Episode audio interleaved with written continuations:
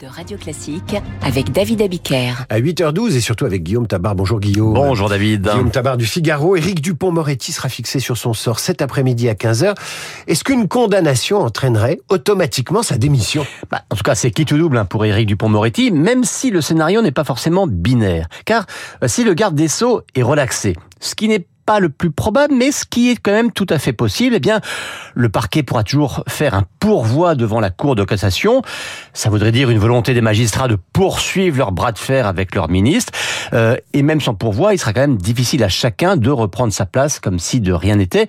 Mais enfin, en cas de relax, il est quand même certain qu'Emmanuel Macron voudra garder Éric Dupont-Moretti à la justice parce qu'il le considère comme un poids lourd de son équipe et parce qu'il est satisfait de son bilan.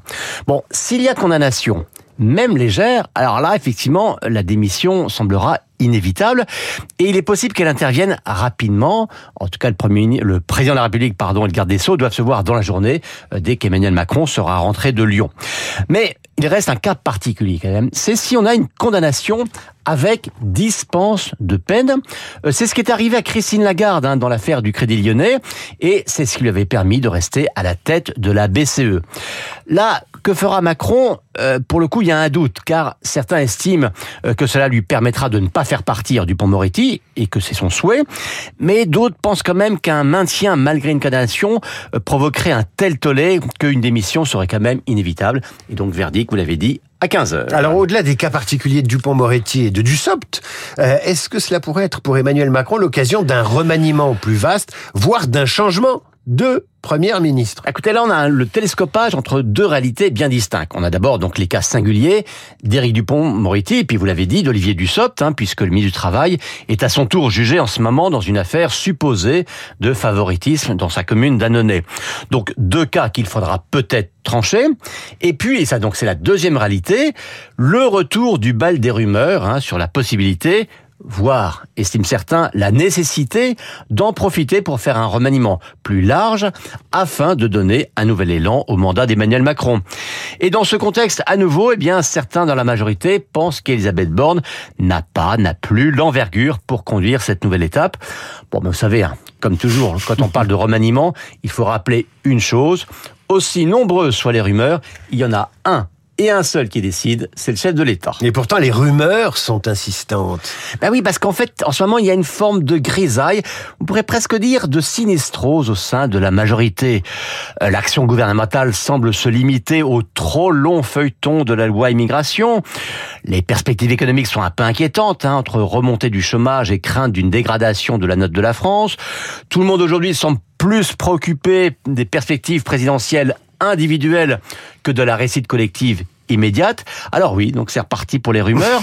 Euh, avec, euh, on avait déjà vu ça hein, après la réforme des retraites, deux mois de rumeurs, de scénarios, d'hypothèses. Et vous vous souvenez, à l'arrivée, le maintien d'Elisabeth Borne. C'est souvent comme ça. Hein. Oui, ce sera peut-être à la couche d'une souris. Hein. Ben voilà, et ce sera peut-être à nouveau le cas, car en tout cas, la première ministre a une qualité qu'au moins personne ne lui conteste, c'est la résilience et l'endurance. Guillaume Tabar, merci pour l'édito avec le Figaro et vous avez parlé de morosité et de grisaille. Eh bien, je vous propose un invité différent. Le choix de Radio Classique ce matin, c'est une star de la musique, un artiste entre classique et jazz, un trompettiste hors norme, à l'aise entre l'Orient et l'Occident. Son dernier album s'intitule Capacity to Love, bref, un peu d'amour dans un monde de brutes.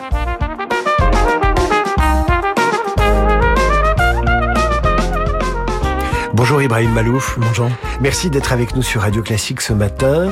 Vous serez ce soir en concert à l'Accor Hotel Arena à l'issue d'une tournée qui vous a conduit euh, dans toute la France.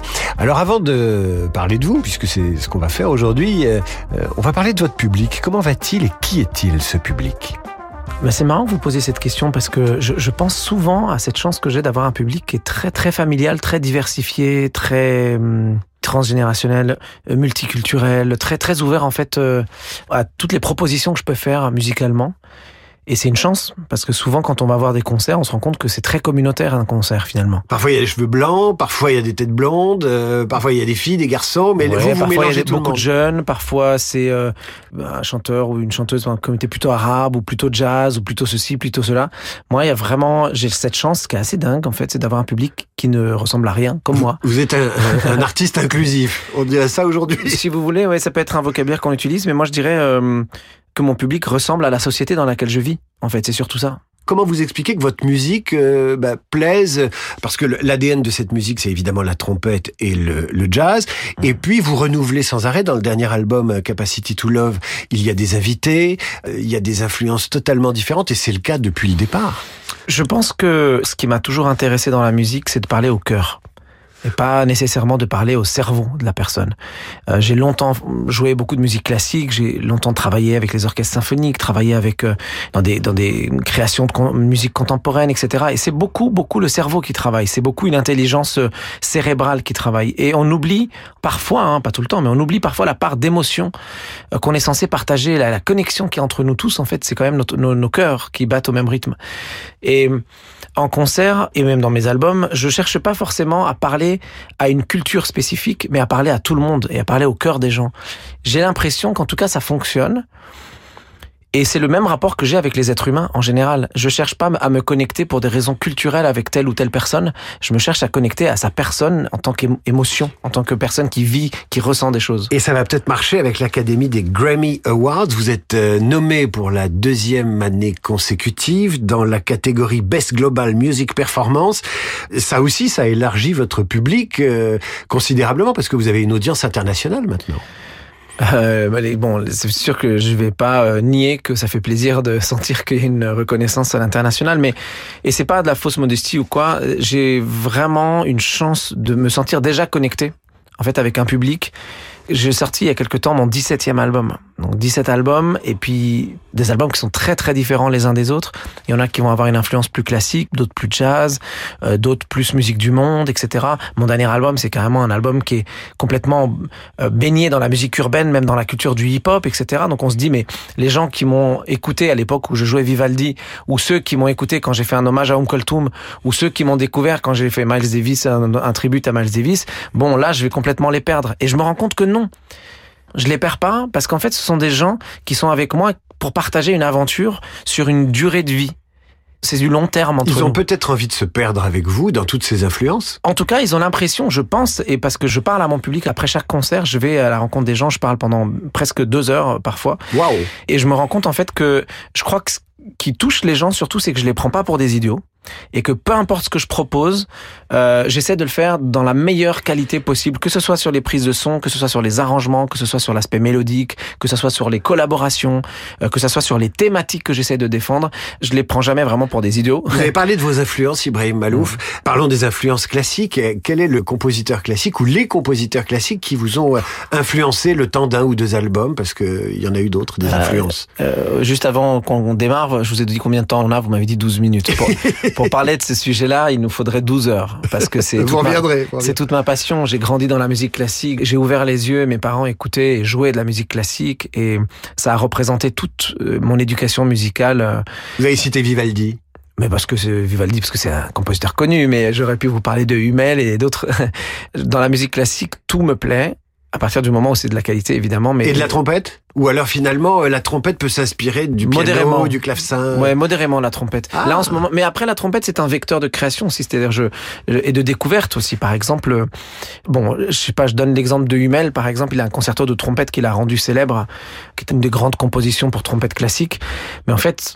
Une des choses que je préfère, moi, chez Hummel, c'est le jour où j'ai découvert, mais bien plus tard, par exemple, son concerto pour mandoline ou pour deux mandolines, etc. Donc, en fait, j'utilise peut-être le répertoire pour trompette pour découvrir tout ce que les compositeurs ont pu faire pour d'autres euh, instruments. Ibrahim Malouf, le dernier album s'intitule Capacity to Love. Qu'y a-t-il derrière ce titre? Et vous allez en choisir un euh, dans cet album.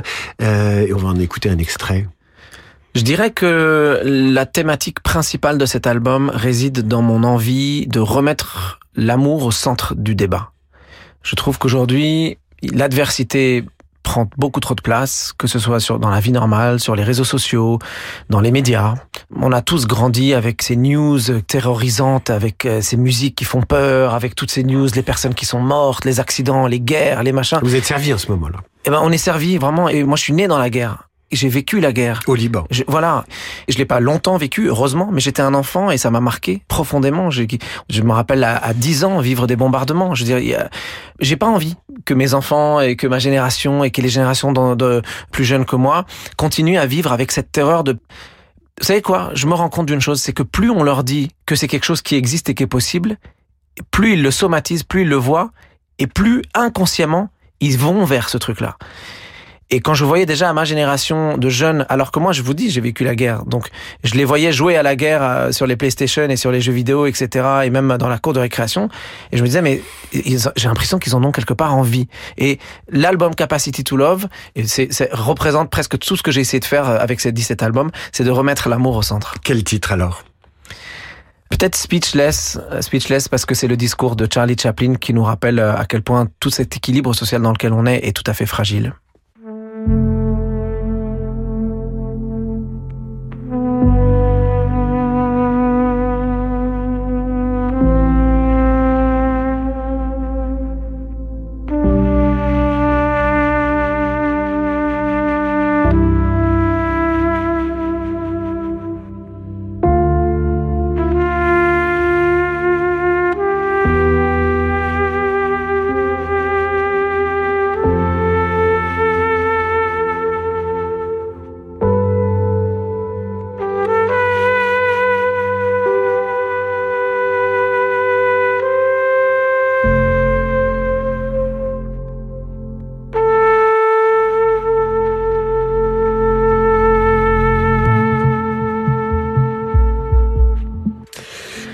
On écoute ce speechless à l'instant. Ibrahim Malouf est l'invité de la matinale. Il sera ce soir en concert à la